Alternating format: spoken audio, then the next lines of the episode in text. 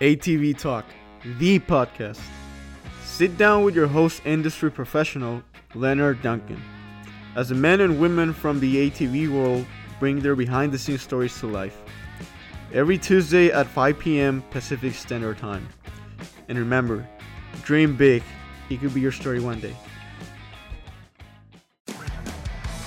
GBC Power Sports Tires, a division of Greenball Corp has been producing industry leading tires for ATV side by side market for over 25 years with tires like Mongrel, Dirt Devil, TerraMaster, XC Master, Dirt Commander, and Groundbuster.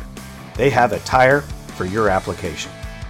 Top racers from GNCC, WORCS, and Best in the Desert rely on GBC Power Sports tires. So why shouldn't you? Go check them out at gbctires.com to see the full line of tires they offer. Thank you very much.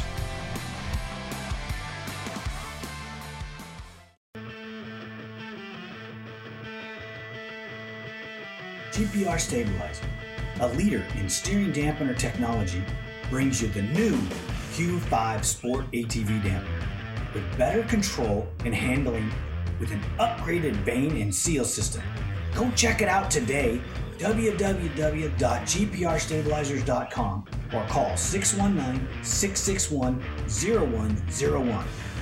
Don't forget to tell them ATV Talk sent you. Elizabeth Nelson, how are you? Well, wait a minute, wait a minute. As I know you, Bash, how are you and, and how have you been?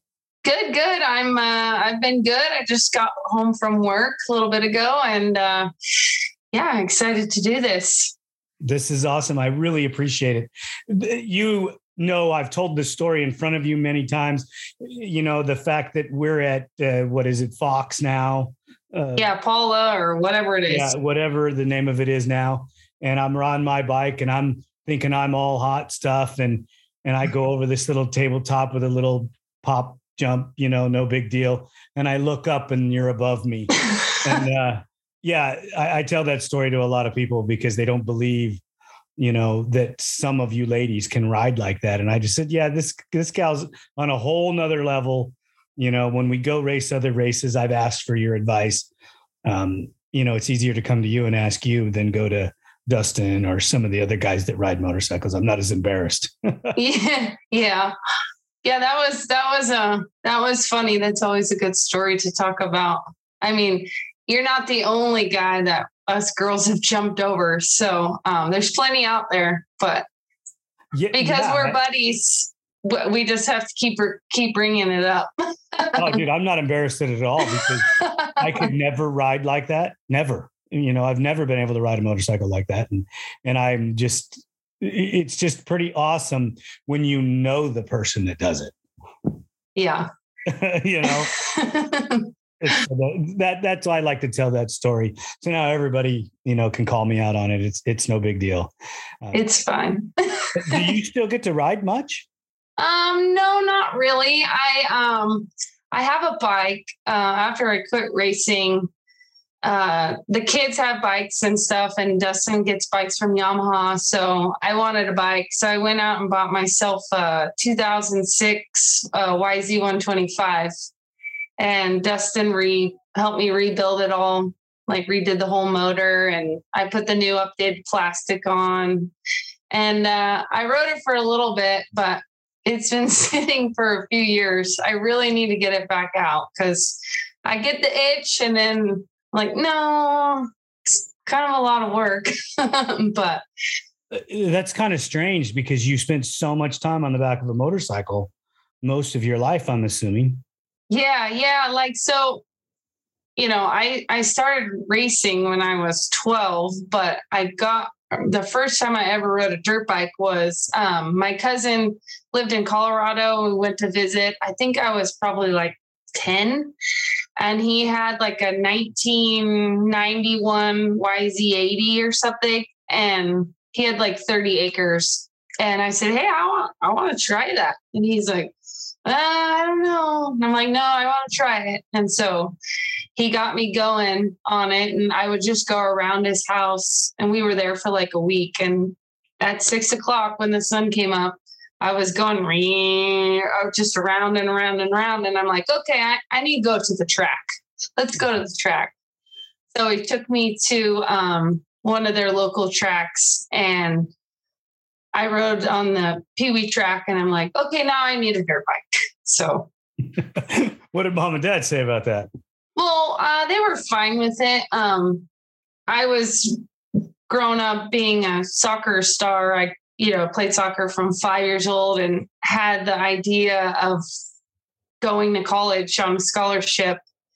And uh, I quit my senior year of high school to race motorcycles like professionally. So um, I had to work really hard to get my first dirt bike because my parents really wanted me to focus on soccer.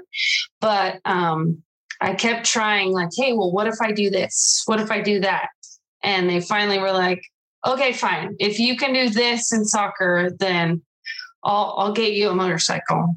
And so, and what it was was do a header into the goal at like a big tournament. I said, okay. So the ball bounced and I literally like poked my head, like barely tapped it in. And I'm like, hey, where's my bike? and so my parents went out and bought me a 1983 or 86 um, KX80 or something. It it had two flat tires. It had a really big squishy seat, and then it had like a big metal bar um, on the back, like behind the seat and by the fender, like to I don't know hold you up or something. I don't know, but I rode that for a little bit and then I was like, okay, this isn't going to work. I need something better. And then, so my parents went and got me a, a YZ80. And then that was the end of that. How did you fit the soccer and the racing in together? Well, um, I had to stay focused with the soccer because that's what I was committed to. Um, but every opportunity that I wasn't practicing, for soccer, I was riding dirt bikes and um, I took lessons from quite a few people. Uh, Mike Fedora was one of the ones that really uh, helped me throughout my career to get started and stuff like that. So I would go take lessons on off weekends and stuff like that with him. And then, yeah, once I got to the point, like when I was older um, and turned pro, then I said, okay, you know, the soccer's got to go. And I just continued my racing career. So, where did you grow up? Um, I grew up in Riverside, California. So there was a lot of racing at that point in time all around Southern California. Yeah, yeah. I lived probably like 15 minutes from what was Star West. And then I was like 25 minutes from Glen Helen. I, and then 20 minutes to Perris Raceway. I mean, I had, I was like in the middle of it. So, and Elsinore, and I mean, there was a bunch. What was the level of the women's professional racing at the time you turned pro? Um, when I turned pro, it was pretty stacked. Um, there was a, a pretty big group of ladies that were all you know, really good. Like there was Jessica Patterson, Tara Geiger, Ashley Fiolek, um, Sarah Whitmore. There was a big group of us. Um, I wasn't the top of those, but I was like fifth to tenth when I first got into it. Um, I did whole shot my first pro race at Washougal, but it it didn't end well after the first lap. But I made it. I made it the first lap, and then I crashed. But well, were you besides, besides that? no, but I mean, there was a lot of girls. There was a big group of girls, you know, and I didn't know much about the the ladies before um because I wasn't like super involved in it because uh, I did a lot of the amateur racing and stuff. So I knew all those people. But like when I turned pro, there was a whole different set of racers from other countries and like Steffi Bow and Steffi Laier. You know, they came from all over to race because there wasn't that many women's racers, you know, around. How did it how did you go from amateur to pro? I mean, was it the same progression that the men do? Did you just dominate all the amateur stuff? Yeah. So um I I did all the amateur stuff, and then I got a ride with um, Kawasaki Team Green on 125s. And then um, they wanted me to ride all the women's amateur stuff. And I rode part of the series that it was like WMA or WMX at the time. I don't remember, but um, I wrote part of that series and I was just like 30 seconds you know, beating second place in the amateur class. And I said, okay, well, like it winning an amateur title for that, I would rather go pro and start mixing it up with those girls. So I raced a few races um, in the amateur class, and then I just decided to go pro at that time. Like, what step did it up. Kawasaki say? Yeah.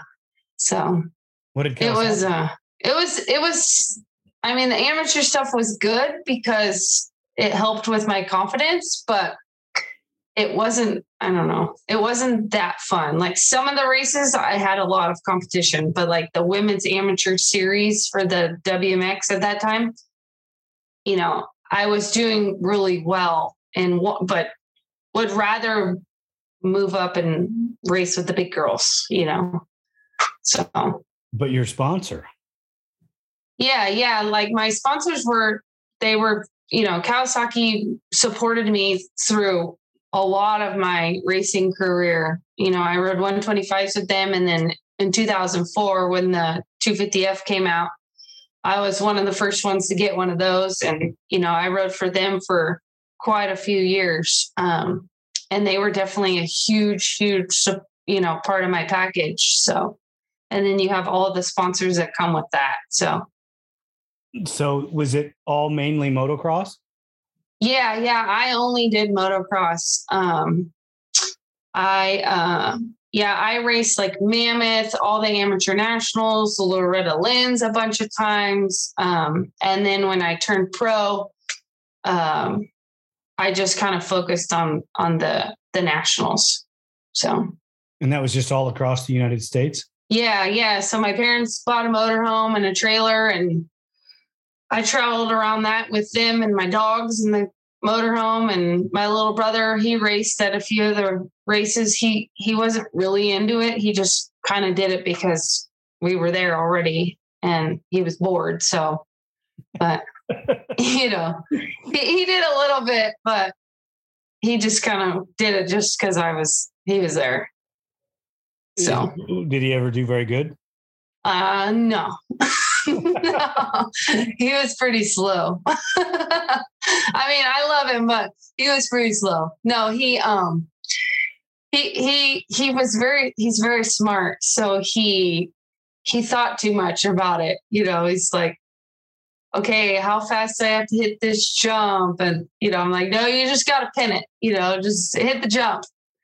So great, right? Yeah, he was too scared. I'm like, you you got to have a little bit of you know just hanging out there and he was no he was not that type of rider so Let, let's go back a little bit because we jumped all the way into the pro class i want to know how the conversation went with mom and dad when you told them that we weren't going to play soccer anymore we're going to go race professional motorcycles uh well that was a long time ago but they um my parents have been very, very supportive in anything that I've wanted to do in my life. And so, um, and I'm very driven. Like when I want to do something, you you will know that everyone will know that I want to do it. So um yeah, they they would support me, you know, in anything. I've I've tried all the sports. I've tried cheerleading, but you know, you name it, they've supported me. So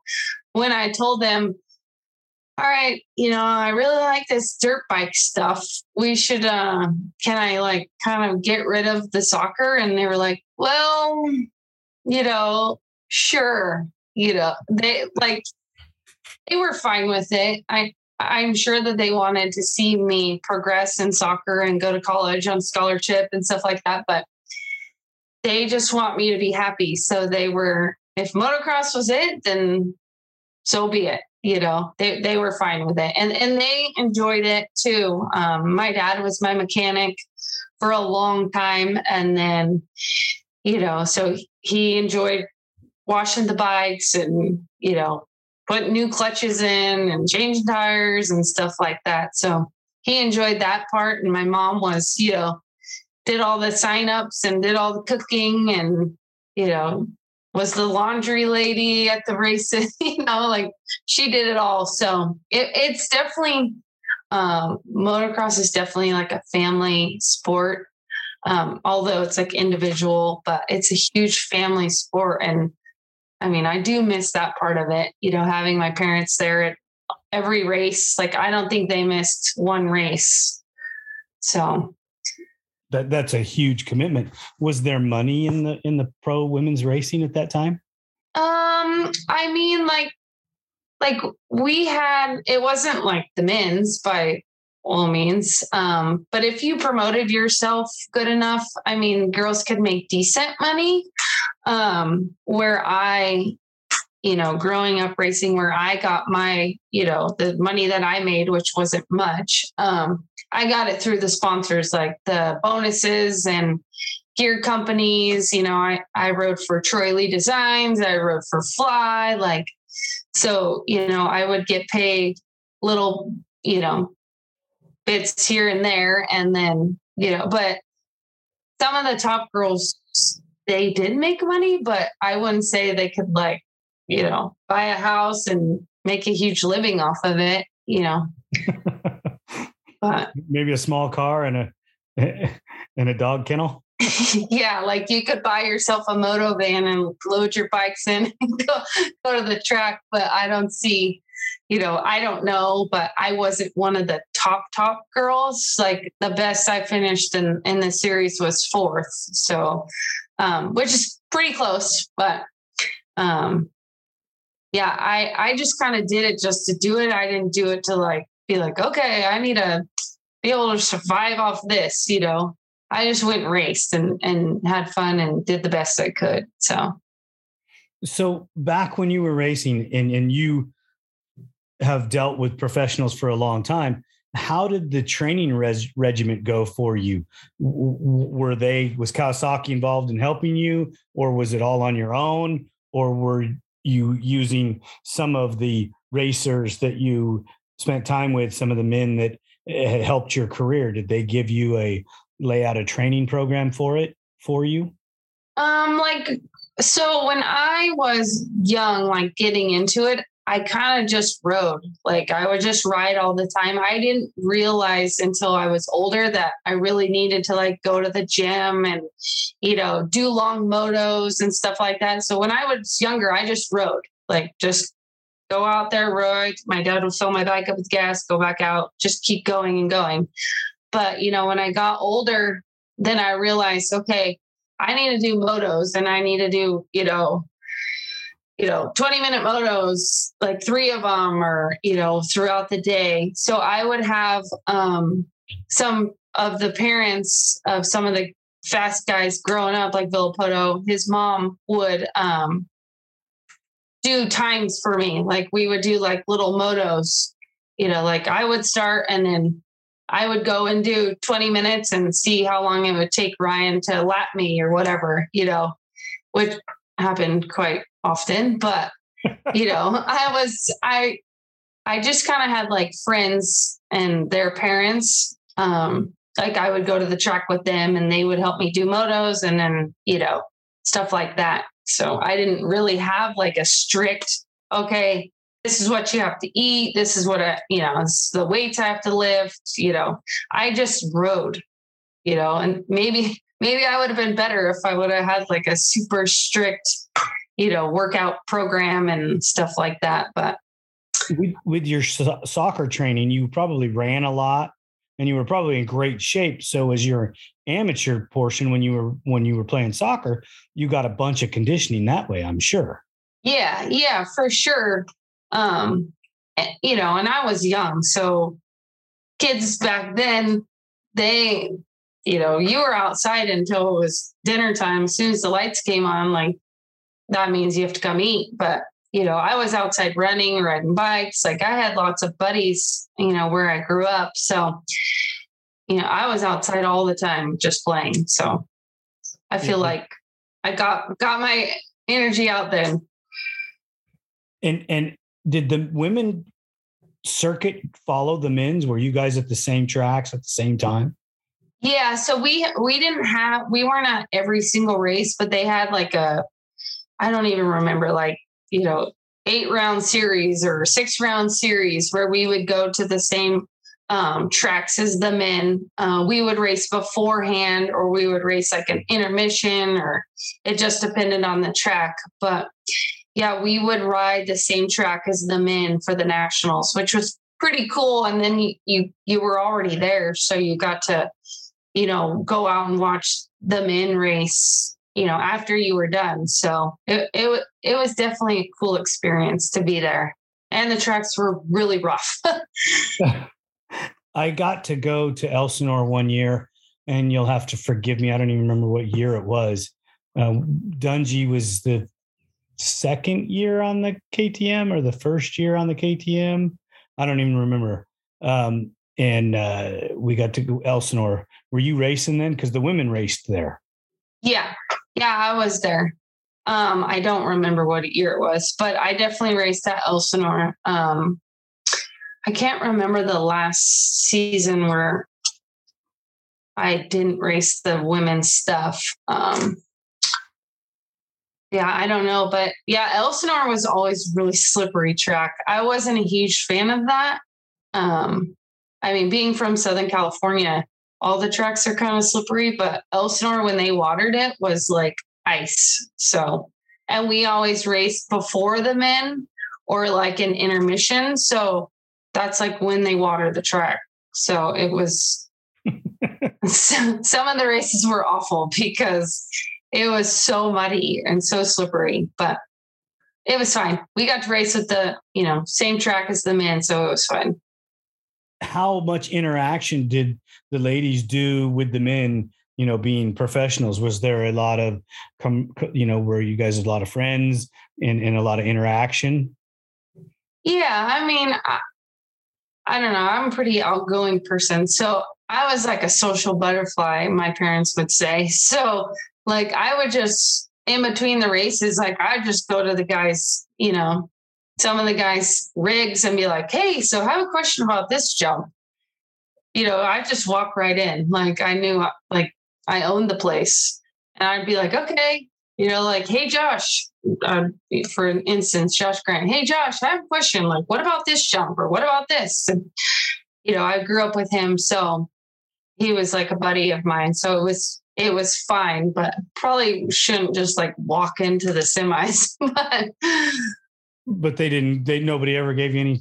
no, no, they were like, you know, they were very helpful and stuff like all, you know, a lot of the men racers were very, you know, pumped to see the girls out there and and we were all buddies. So I don't I don't remember one one guy racer that like wouldn't take the time to talk to the ladies. So which is cool. yeah, he'd be a fool not to, right? Yeah. But uh, so when you were riding for Kawasaki, that that's pretty prestigious to have a factory ride.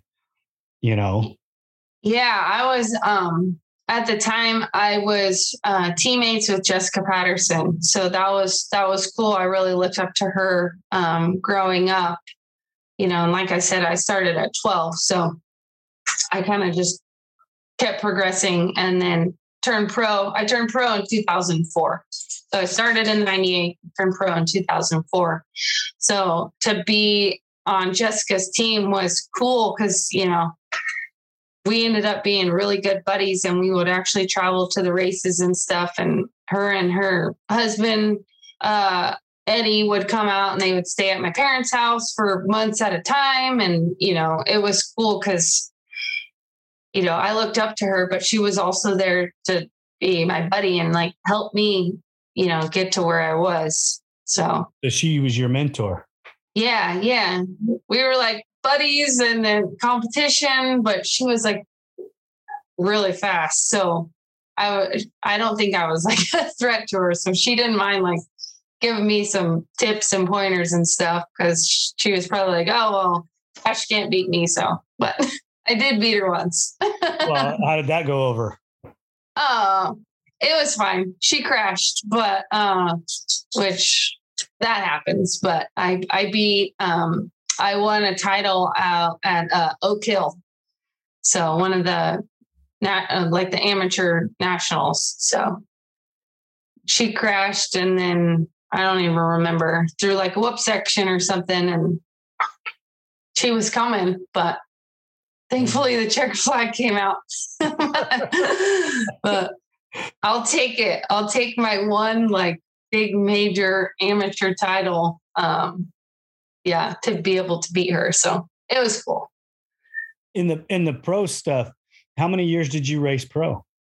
Um, oof, I don't know. I turned pro in 2004 and then I think I stopped. I don't remember like 2012 maybe 2000 2012 maybe yeah I can't remember. The my last year, cool story. My last year of racing, um, I didn't have a Kawi ride. I didn't have any bikes or anything, and I just really wanted to go racing one more year. So actually, a good friend of mine, Trey Canard, um, helped me and helped me buy two bikes. He bought me a practice bike and a race bike, and um, you know, I rode for Fly at the time, and he was riding for Fly, so it it was pretty cool. So um, he, he obviously got me the bikes, and then I found a way to get my stuff to the races. And I would say, yeah, maybe that was like 2000, I don't know, 11. 2010 or 11 would be, and then I did some off road stuff, but we'll get into that later. So, but yeah, it was, um, my last year was cool. It was not my best year, but it was cool because I had Trey there supporting me, and you know, I still had awesome set of sponsors. wasn't Kawi sponsors, but I had my own set of sponsors, and you know, I just was very open minded that year. Like, all right, this is the year I'm just going to go out and just have fun and you know, in race and race, yeah. So. How was the injury thing for you? I mean, that was that was a pretty long professional span. So, w- were you down on injuries, or did you get injury um, Yeah, I had some pretty big injuries. Uh, I'd say my worst one. Uh, I crashed out at Lake Whitney uh, one year, and I went over the bars and destroyed my insides. Like I lacerated my spleen and ruptured my pancreas or vice versa. I don't remember, but it was really bad. I had to be airlifted. Um, I was stuck in the hospital for weeks and I couldn't eat or drink anything. They had like a feeding tube like put into my arm and it was awful. I couldn't eat for a month and a half. I had to like wear like a because I still wanted to go do stuff. I wore like a backpack with like the milk. It looked like milk, but it was like all the proteins and stuff. And I'd run it through my like my backpack through my shirt and in, and it was like into my arm. And I still went out and did stuff with my buddies because I wasn't going to sit at home.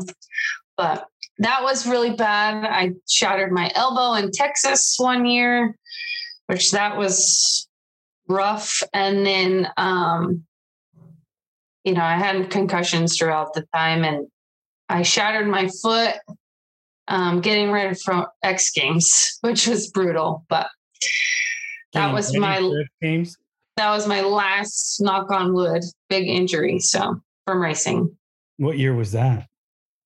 Um, that was like uh after 2011 because I was I was dating my husband, now husband at that time. So he was out testing with Yamaha and I gave him the phone call. Um pretty sure broke my foot. So uh, Oh wow. Um, how did you how did you two meet? Well, we met at so I got into the WORCS racing through a buddy of mine, Casey, who I miss dearly. Um, and we were at Washougal, and that year, 2000, yeah, 2011, they had quad and dirt bike weekend was like on the same weekend. And I went up with a friend of mine and we were like going to go look at the track. And I'm like, well, the dirt bike guys are about to go out. So we went out and it was two single girls like at a dirt bike track. And so I was like, hey, telling my friend, hey, that guy's over there. He's pretty cute. So I went and asked one of my friends who's actually a quad mechanic about, about it. And I said, Hey, who's that guy with the Yamaha hat? He's like, Well, there's either a little kid or an older guy. The little kid was Josh Rowe, or the older guy was Dustin Nelson. And I said, Well, I, let me look him up on Facebook. And it was ended up being Dustin. So we met at Washougal. And yeah, he fell in love after that. So, but you're giving his secrets away. Yeah, yeah. well, I didn't know he was a, like a top quad guy. You know, I just found that out through Facebook, but I had no idea. So I just thought he was some cute guy standing over there watching the dirt bike guys. well, he used to be one of those dirt bike guys. Yeah, yeah, yeah. I, I didn't know that. I also learned that through, you know, the um, the time we were dating and stuff like that. I learned all about his uh, motocross career and stuff like that. So he's he's been around a long a long time. Well, yeah, because we knew we knew of Dustin before he ever got on a quad. Yeah, yeah. He he did all the amateur racing and stuff, he'll tell you he won Loretta's first time there and yada yada yada, which was pretty cool. Um, but yeah, he he did all that, and I learned why he rode motorcycles and stuff. So that was cool. And then Supercross, and then from Supercross to quad, testing quads, and then Yamaha was like, "Hey, why don't you go race these things?" So and then he ended up being really good. Right. So. And he came out and he was working with Roll and a couple other people, and and he would come in and talk to us, you know, and and uh, it was always great. It was great. Dustin's one of those rare individuals that was never too good to talk to anybody. Yeah, no, he he definitely he's a little shy, but he he definitely um is a very good person, like spokesperson and stuff like that. And he really knows the bikes and the equipment and stuff. So, like, that's why he excels so well in the testing stuff. He really knows the bike, you know, and and he can tell people like, hey, no, I don't like this, or this is what this is doing. Where most people are like, nah, I just go ride and you know, my bike's fine. You know, so he he is able to really detect the bike and and you know i think that helped him you know talking to people and getting new sponsors and stuff like that because they knew of his testing abilities you know and they probably want their products to be better so well when you get a test rider that can tell you things um my dad tells a story about Marty Hart. Not everybody knows who Marty Hart is, but he's a factory Honda guy, three wheelers. You know, I mean, he's a very, very talented individual. So my brother became his mechanic, and my dad built some subframes for him and Nerf bars back when he started riding. It was after Honda. It was a support gig with Honda. Mm-hmm. come back after riding. Marty tells my dad, "Hey, that subframe's a quarter inch too high or too low." And my dad's like, "You are full of shit."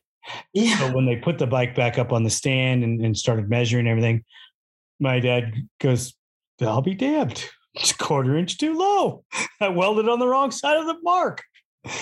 So uh, my dad instantly gained respect for him because when you find riders that can pick things up, up that other riders can't and they can tell the individuals that are whether they're building the machine or whether they're you know building a, a specific part for it what's wrong with it and what they got to do to make it better that's priceless yeah yeah i that's one thing i wasn't very good at. And looking back, I wish I spent more time learning about.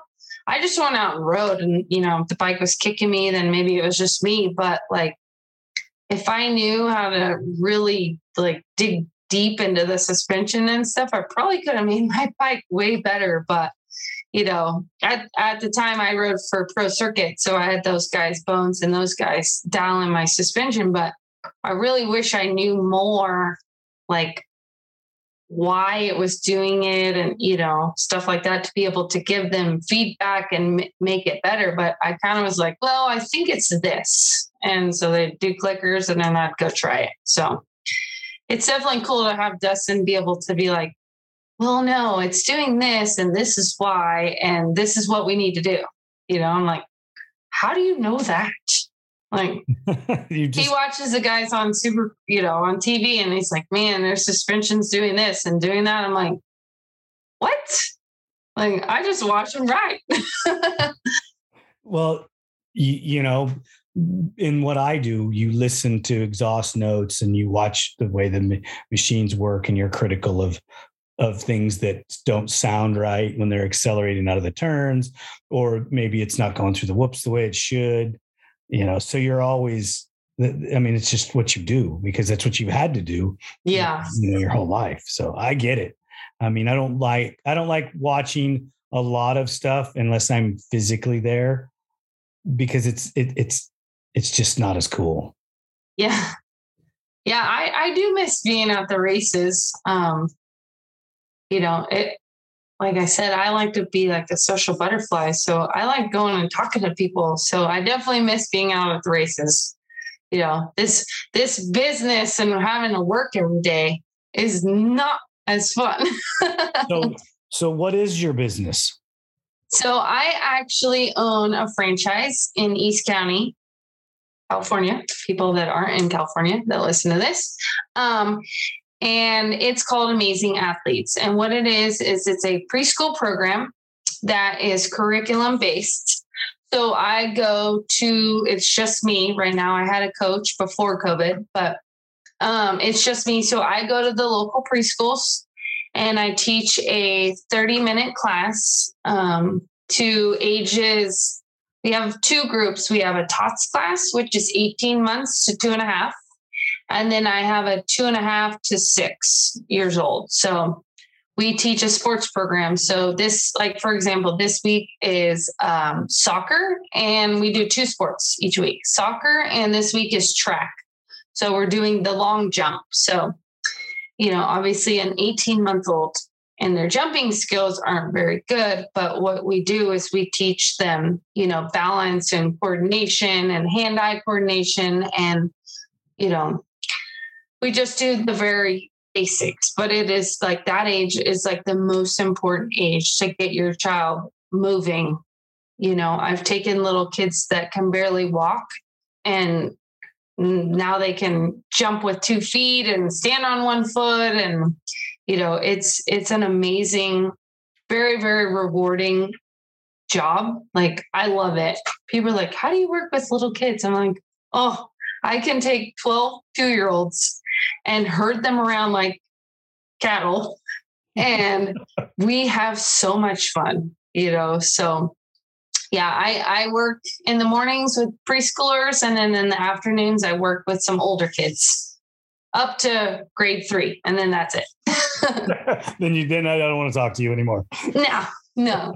then they got then they don't they're not because I like when people say, Oh, Coach Liz, I love you. Well, I love you too. But once you're past third grade, they're like, how how long do we have to do this? Like, when can I go home? And I'm like, okay, you know.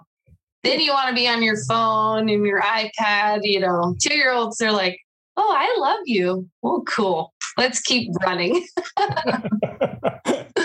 so I love it. It is so fun. And people that come watch me are probably like, this lady is out of her mind. But at that age, like working with kids that age, you have to get down to their level and you have to do whatever you need to do to make them smile and to see them smile and to say, Coach Liz, I did it. It is like the best feeling ever, you know, and I've been able to take kids, you know, from my program starting at two and now they're almost going to kindergarten, which makes me really sad.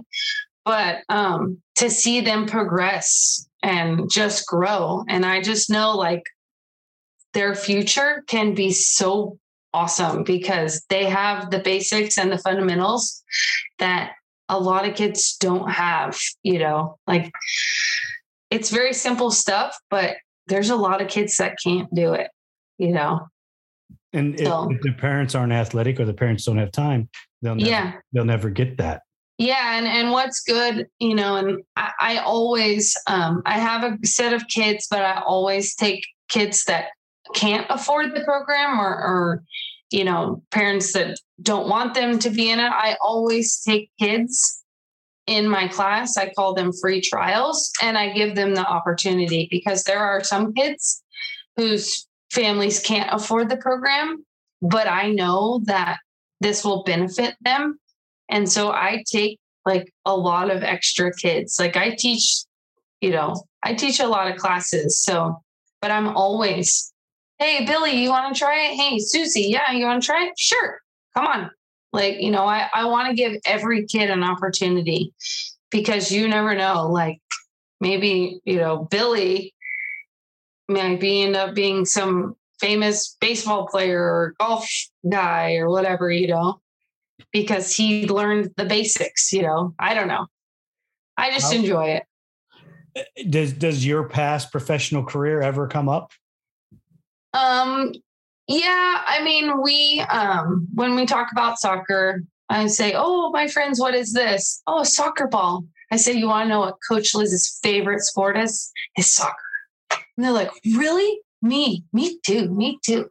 So that's all. We don't bring up dirt bikes because they don't know anything about that. But you know, I played baseball as a kid, softball, basketball. I I pretty much tried everything. Thankfully, my parents allowed me to experience it all. I did baton, which if you know anything about baton, you throw the little thing up and it spins and then you catch it. It was my mom was probably not really pumped on that, but she was there at every practice. So, and I was in the band, which is different, but what not dirt bikes, but I tried it. What instrument? Oh, I played the clarinet. I was in the sixth grade band. as long so, as you had fun, that's all that matters, right? Yeah. I, I was like, as a kid, I was open to try anything. Like, if I could play football with the boys, I would have played football, you know? So I grew up with boy cousins. So I was playing with the boys all the time. So it was fun. Sounds like there were more boys in the neighborhood than, than girls. Yeah, I mean that's kind of how I would prefer it anyways. Even like I have more boyfriends than girlfriends, so right. Even right. even today, like I would rather go hang out with the boys than hang out with the girls. You know, I don't think I've ever seen you hanging out with the girls. No, no, not really.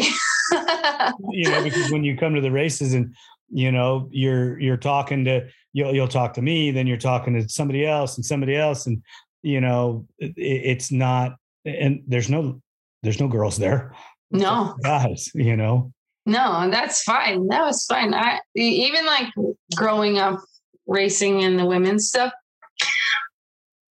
i probably like didn't have very many girlfriends like i had a few girls like jessica and ashley Fiolek were probably the two girls that you know, I learned sign language to talk to Ashley. Um, like I went to school for that. I got my associates in sign language just because I wanted to be able to talk to her. So, um, but like Jessica, me and Jessica, I would just talk to her, and all the other girls were kind of like weird. But looking back, I probably should have been a little bit more friendly. I was friendly, but I was too focused on racing. You know, like I'm not going to tell her my secrets. What? you know it's not like the man like dustin when he was racing quads he would like talk to Bo and some of those other guys and be like, yeah, I was doing this to this section and I hit this jump at this gear. I'm like, you're not supposed to tell your competition what you're doing. Like, that's not part of it. And he's like, no, it's no problem. I'm like, no, that's not allowed. Even even Josh Rowe, like, don't tell him, like he's fast. so gotten a lot faster. Let's put it to you that way. Yeah, yeah, no, and then Yeah, those guys were good. That was a good team. That Yeah, was a fun team. Well, yeah. I mean, they they. I wish they could have freaking swept the whole thing. You know, Yeah, just never seemed to work out.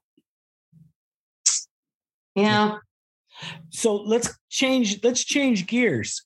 I think that's really admirable what you do with the kids, though. That's pretty awesome. Um, not the job I would have would have picked for you. What would you have thought my job would have been? I figured you'd be working in a dirt bike shop. Yeah, well, I've always heard that industry, the industry jobs aren't always the best. And um, I went to school and got my bachelor's in psychology, and you know, I didn't do anything with it, but you know, I didn't want to work with the dirt. Like once I got out of the dirt bikes, I'm out. You know, that's why that's why I don't ride much. Like if I'm gonna ride, I'm gonna ride all the time. And if, you know, because I have a hard time just going and riding just a little bit. But yeah, I I worked, I actually worked for a little while with um John and Christy Duffy. They owned Applied and they made triple clamps. I worked with them for a while um, in their office doing an office job, but realized shortly after I'm not that person to sit at a computer and talk on the phone. So I needed something more social and moving around. So that's when I found this job. Playing with kids is more fun. Yeah. Yeah. Yeah. Because I don't know too much about a 1995 CR, you know, 250 triple clamps. You know, I don't know. I know about 2000 and whatever, but, you know, I didn't know about the older stuff. So that was something I had to learn. But I, I, I enjoyed working there. Me and Christy ended up being really good friends and we would go riding and stuff. So, yeah. No, that's not my type of job. So you transitioned from motocross to WORCS. Yes.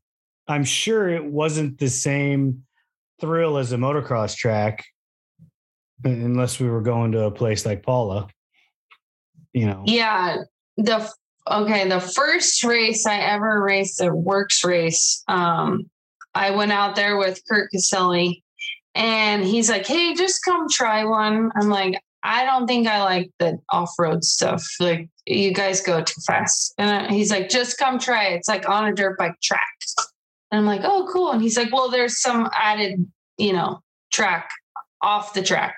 I'm like, okay, well, I'll try it. So I went to Taft. The first um, was my first race, and I was actually leading.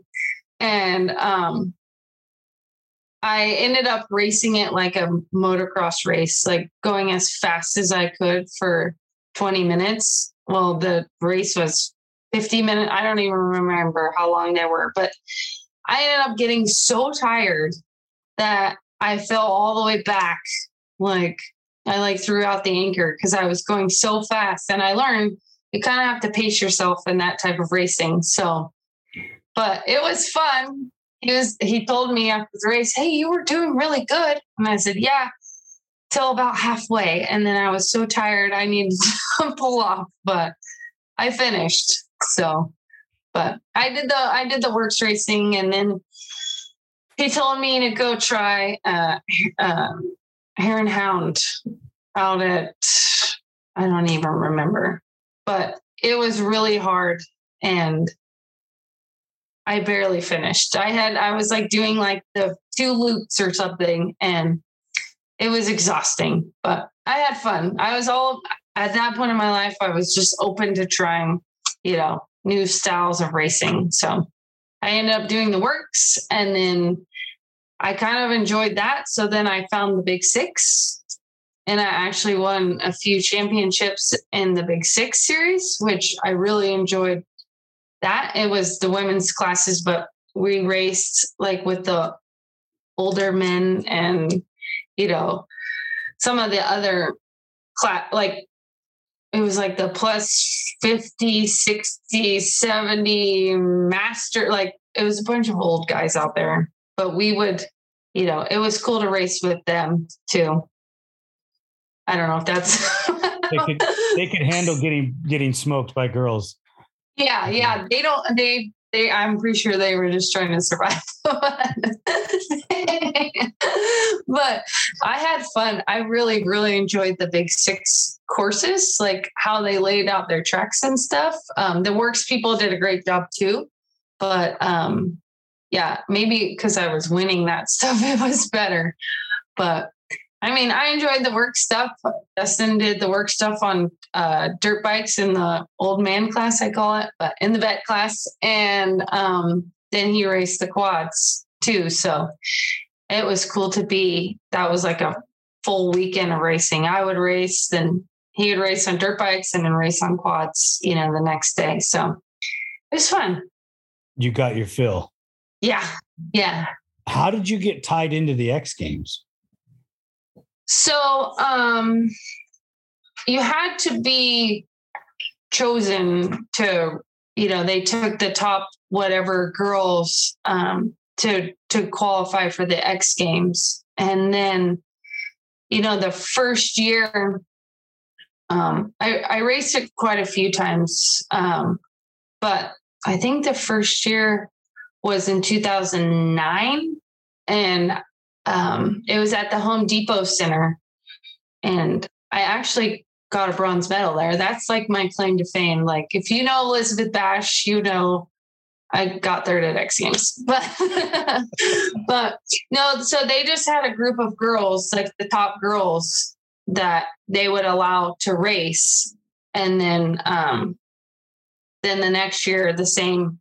You know, it was pretty much the same group of girls. They would add a few, you know, or if some got hurt, but there was always just a group of, you know, I don't remember, 15 girls, the top 15 girls. So um, it was cool. That was X Games was awesome. Almost almost more fun than some of the other stuff. Yeah, yeah, because you know it's it's all about the TV there for X Games. So like there was lots of interviews and like autographs and there was every single other sport, you know, skateboarding, BMX, you know, freestyle. So you were there and you got to see all of it. Like if you were part of X Games, you had a little pass and you got to go anywhere. So it it was cool. And then when they transferred into um, enduro cross, which was a whole nother ball game of X Games, I participated in that a few times and um, that no, was that was difficult. No medal?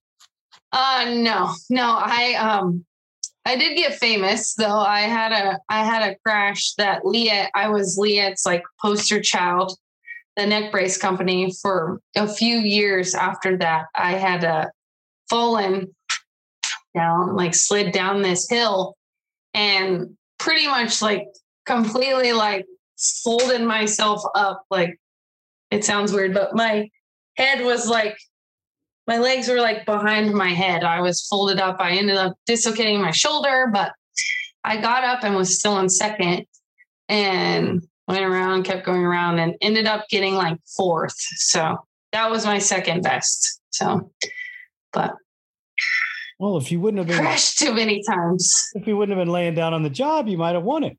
Yeah, well, well, I don't think I would have won it, but if I could have got second, if I wouldn't have crashed, you know, four other times, I probably would have got second because there was, you know, 15 girls and we were all just laid out everywhere. It was like whoever could get up the fastest and then make it through the next obstacle. And if you crashed, if you could get up faster, then you would probably do better. So there was, I don't remember one girl that, well, Maria Forsberg. She was really good. But a lot of the other girls just pinned it. They come from motocross and we would just pin it and just wad it. I mean, like, I guess you got to go slow and steady in that stuff. So Oh, it, it was all a great experience. So so you but- come from the era of motocross that's pin it to win it. yeah, yeah. And I didn't, yeah. And then, but in that stuff, you know, you have to be super technical. There's like wood chips and rocks and water. And I was always told just pin it, you know, well, you can't just pin it in water and in in the wood chips because you're gonna crash. And that's what happened. There was a bunch of us girls that would go fast, but we ended up just crashing. So Tatum Six was one. She, you know, we're we're good buddies now. We're into horses, so we're good buddies now. But she was one that was really good, but would crash all the time. She did WORCS races and she did all the motocross stuff too. So, but yeah, it's like checkers or wreckers, they would say. Do you follow it at all, the women's stuff now? No, not really. I mean, I watch like Loretta's and stuff um, just because I want to see. I know that there are a few girls, and I've had this in my mind, which I don't know why I think about it, but that are all like ex, you know, women's pro racers going back to Loretta's because the men do it. They go back, you know, Emma goes back and he races Loretta's, you know. So I had this thought a few years ago, like maybe I should go back to Loretta's. Should I qual? Could I qualify? Like, you know. So I don't really follow it. There's not a whole big women's series anymore. That kind of dwindled away. Um, but there are a, you know, I do know of a few girls, like big name girls, that are trying to do it, you know, in the boys' classes and stuff, which is awesome um, I just wish the women's group, you know, was still there. Cause Do you know? Do you know of Brandi Richards? yep, yeah. So she um she's doing really well. She did really well on the off-road stuff.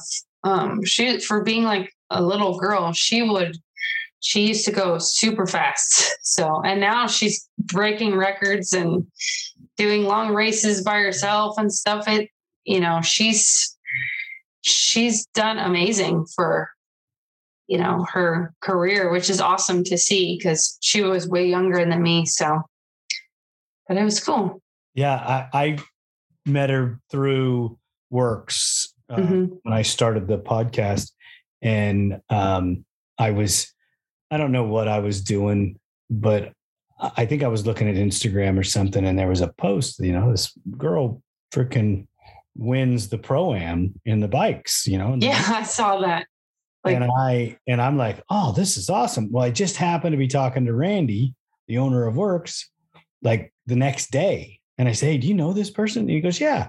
And I go, I want to put her on my podcast.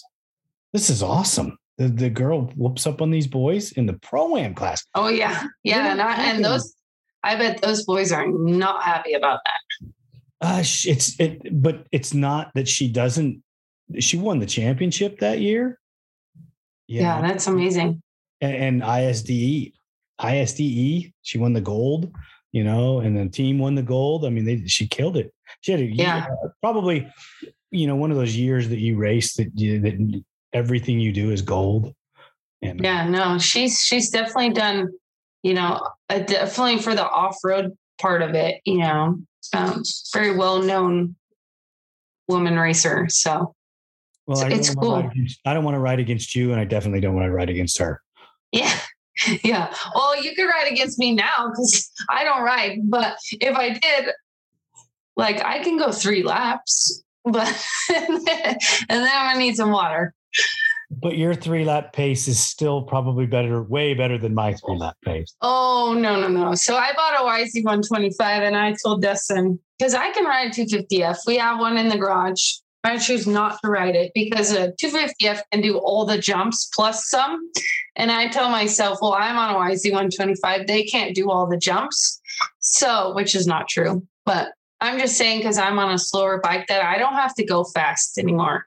So, because I used to jump, but I don't want to jump anymore. So if I'm going to ride, I just go and cruise. And that's why I have my YZ 125 because it's not that fast and I can just go out and have fun. Isn't big air for a motocross gal freaking fun? what? Isn't big air for a motocross gal fun?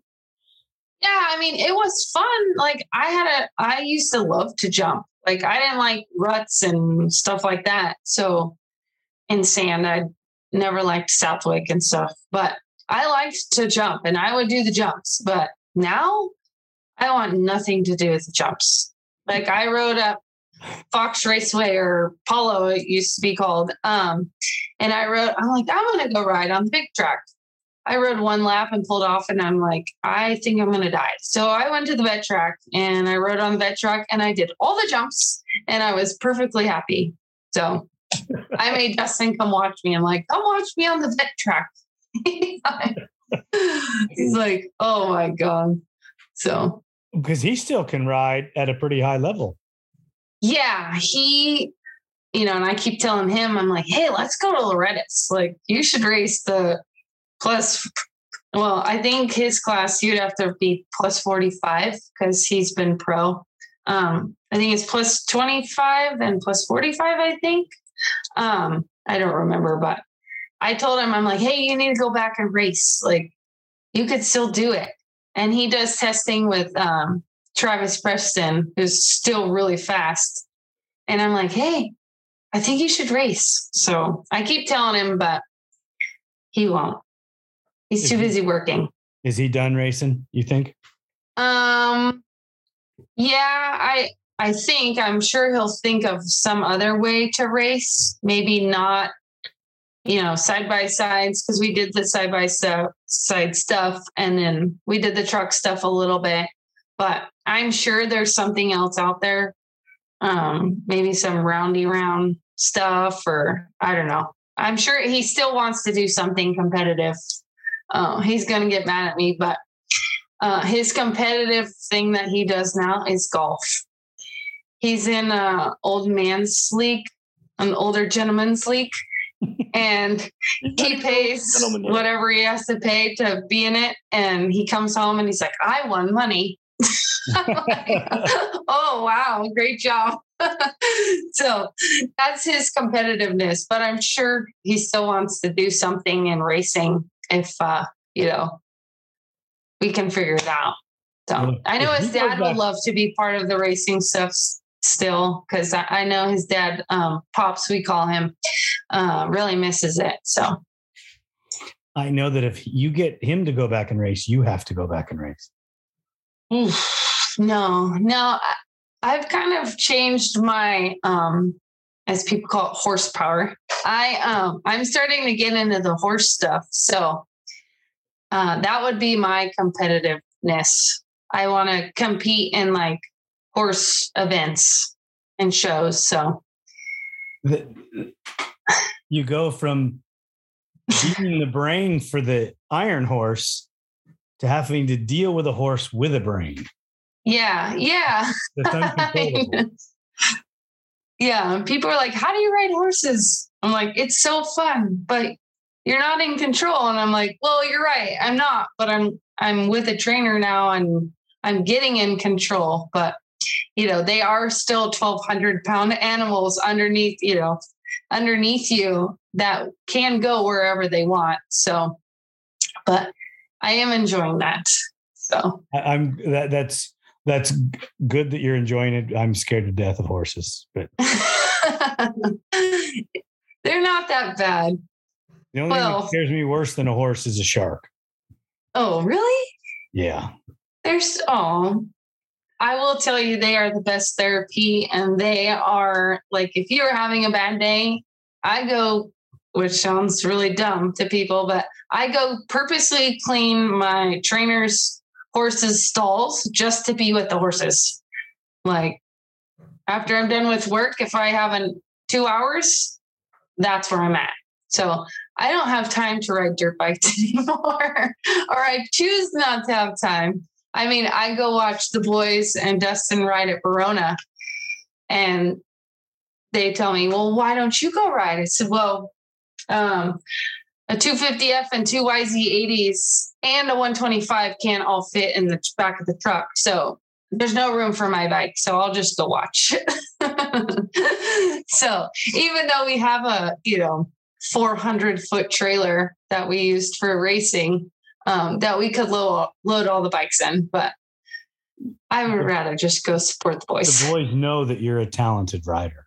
Yeah, yeah. They and they want me to ride with them. Um, I will ride again. Um, probably wait till winter time because now it's gonna be too hot. But and and Verona is too rocky for me. But when we go to Cahuilla and stuff, I would ride. Um, you know, it's cool to ride with them. They're uh, they're getting better, so I'm I'm more like their coach. You know, I'm Coach Liz at work, but I'm Coach Stepmom at the track. Like, you know, Dustin will be out riding, and then I'm watching the boys. You know, and I'm I have to go back and forth because he still goes too fast for me to just let him go ride. So I'm constantly like going back and forth to check on everyone. So, and I make the lunches, so that's why they like me to go. well, as long as you're having a good time, that's all that matters, right? Yeah, yeah, yeah. And I, you know, I do miss it, but I I'm too focused on my business and you know the horse stuff now and just being with the family that I don't really have the want or drive, but I do have some friends that want me to come ride with them. So I should probably pull the dirt bike out of the garage and at least start it, make sure it runs and stuff. So, well, I, I always thought it was a pleasure to ride with you because they always put me in the class with you. Yes, one of the old men. Sorry about that. I don't mean it like that. no, you could, could, roost on me. Um, yeah. Which was always fun. You know, I mean, it, it was always great. And I, I really appreciate your friendship and the way that you've always treated me with the utmost respect means that when you're someone in my position where I've worked with some of the greatest ATV riders in the world and the motorcycle people sometimes don't always respect us and you uh, gave us all respect from the day one from the moment you you came into this circle and i really appreciate that yeah yeah no i um I appreciate that and the kind words. Um, yeah, like coming into the quad stuff, you know, I know that the dirt bikers don't really care for the quads, you know, because whatever. I used to say it too. They messed up the track, but like after, you know, getting in, like being with Dustin and meeting all the sponsors and all the families, um, you know, I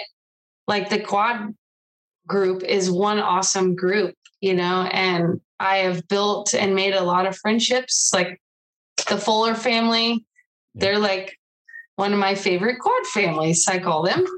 You know, and um, I love I love to go to the races and hang out with them. Like I would go hang out with my dirt bike friends, but then I would have, you know, the quad people and, and you know, you know, being with Dustin and Dustin, you know, having a lot of success it was cool to you know just be there and to see you know how how it all works and how like his team that he had and how successful they were like you know you know and i thankfully got to be part of some of that success on his like end of his quad career and you know i would get into it i was the pit border and stuff like that so it was fun it was fun you know the the like I said, the quad family and the group and the sponsors and stuff, they were all amazing and they took the dirt biker in. So that was that was cool. So why didn't you ever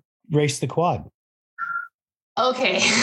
I raced I raced um twice, maybe three times. Um I won twice. I'm not going to tell you how many people were in the class, but I won. Um, I raced. Uh, so I I rode uh, Josh Rose practice bike um, because the mod Dustin's race bike was like a rocket ship and I felt like I was going to fly off. So I rode Josh Rose practice bike um, at one of the races at Glen Helen.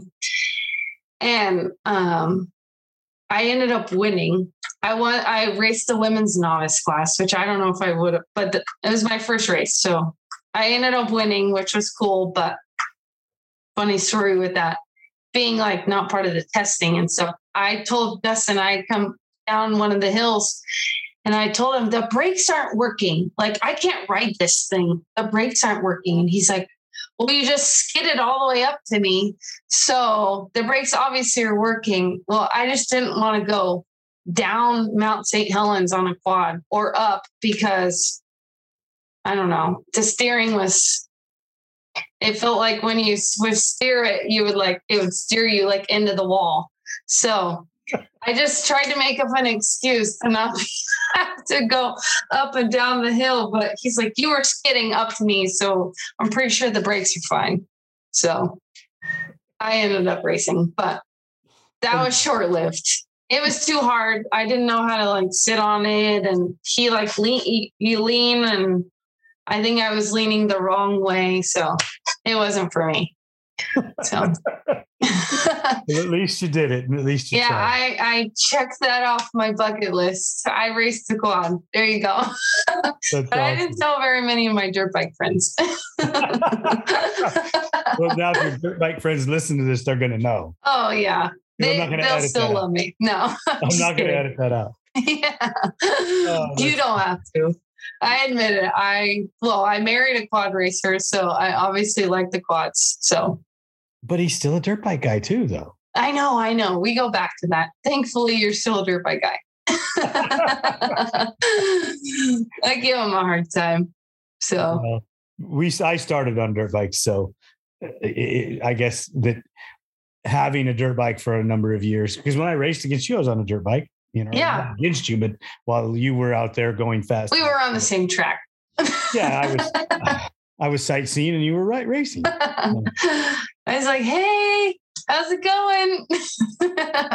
Why are you going on the bumpy part? You're supposed to be way over here. I could never figure that out. You know? Yeah. You got to find the edges. Right. You know, after I, I think you told me that, and it was after our race, and I went out on the track for some reason and I was walking around and I found all these single smooth little lines that you guys yeah and I'm like, man, why can't you see that when you're riding out there? Because I never knew how to get to that that line. Yeah, I'm sure my line wasn't fast, but it was smoother. not going over all the bumps; it's way faster. Yeah, well, I was just trying at that point. I was just trying to, you know, keep it to where I could finish the whole race without dying of crashing or being too tired. So it was you, you, did awesome. You did awesome, and I enjoyed. I enjoyed the times that we got to ride at the same time because you did make it more fun for me. So I appreciate nice. that. Well, that was good. I enjoyed it too. when I when I came by, it was good to see you.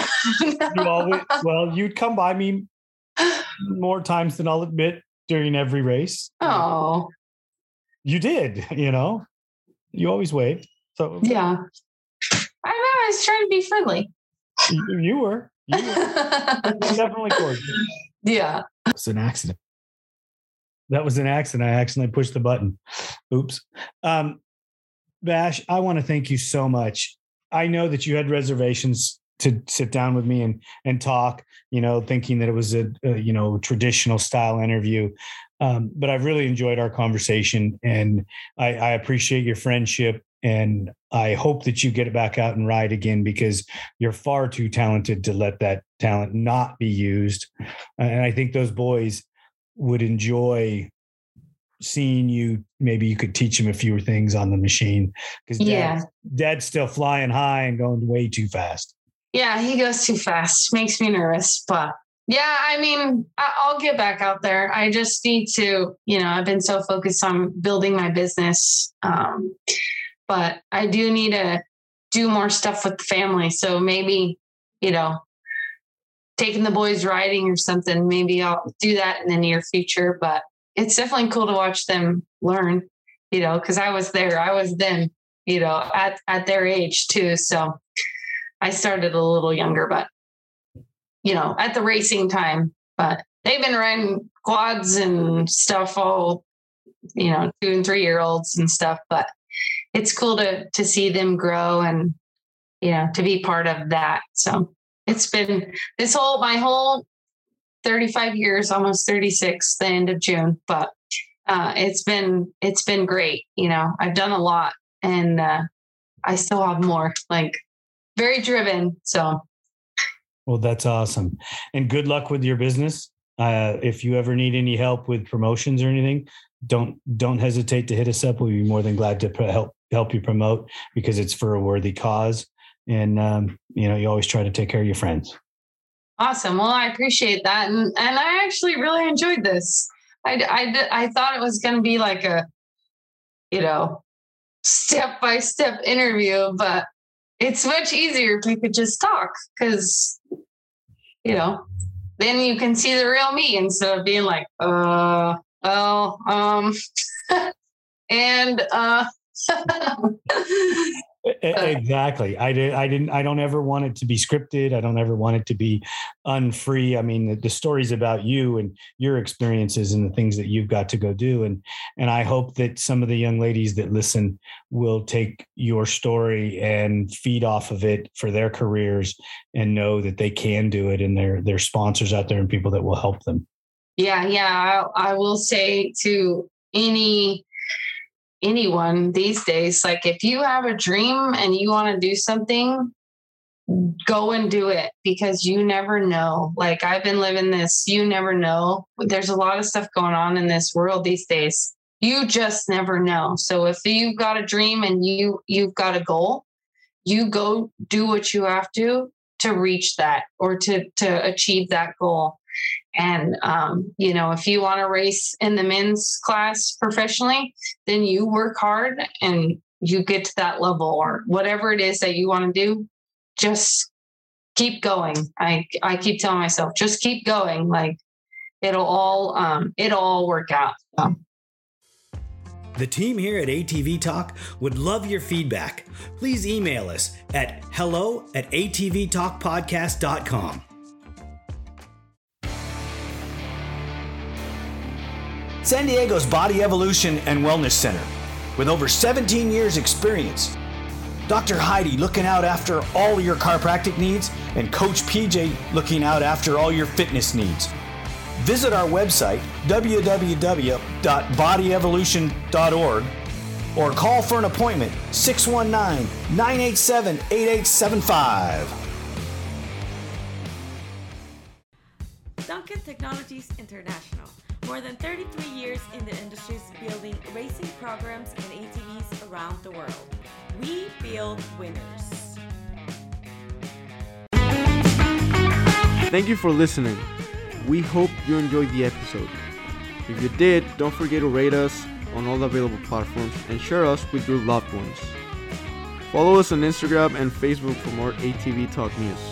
See you next time.